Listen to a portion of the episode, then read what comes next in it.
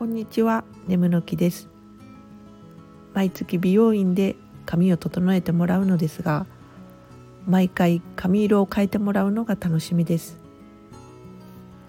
ただ大きく変えすぎちゃうと手持ちの服が合わなくなったりするのでそこは要注意なんですが毎月新鮮な自分に出会えるのは嬉しいものですね。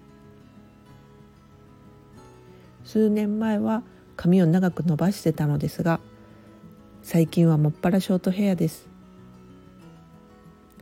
子供の頃有無を言わさずにされてきたキノコカットが大嫌いでしたが年を重ねてきて不思議とその髪型をしたくなってきました。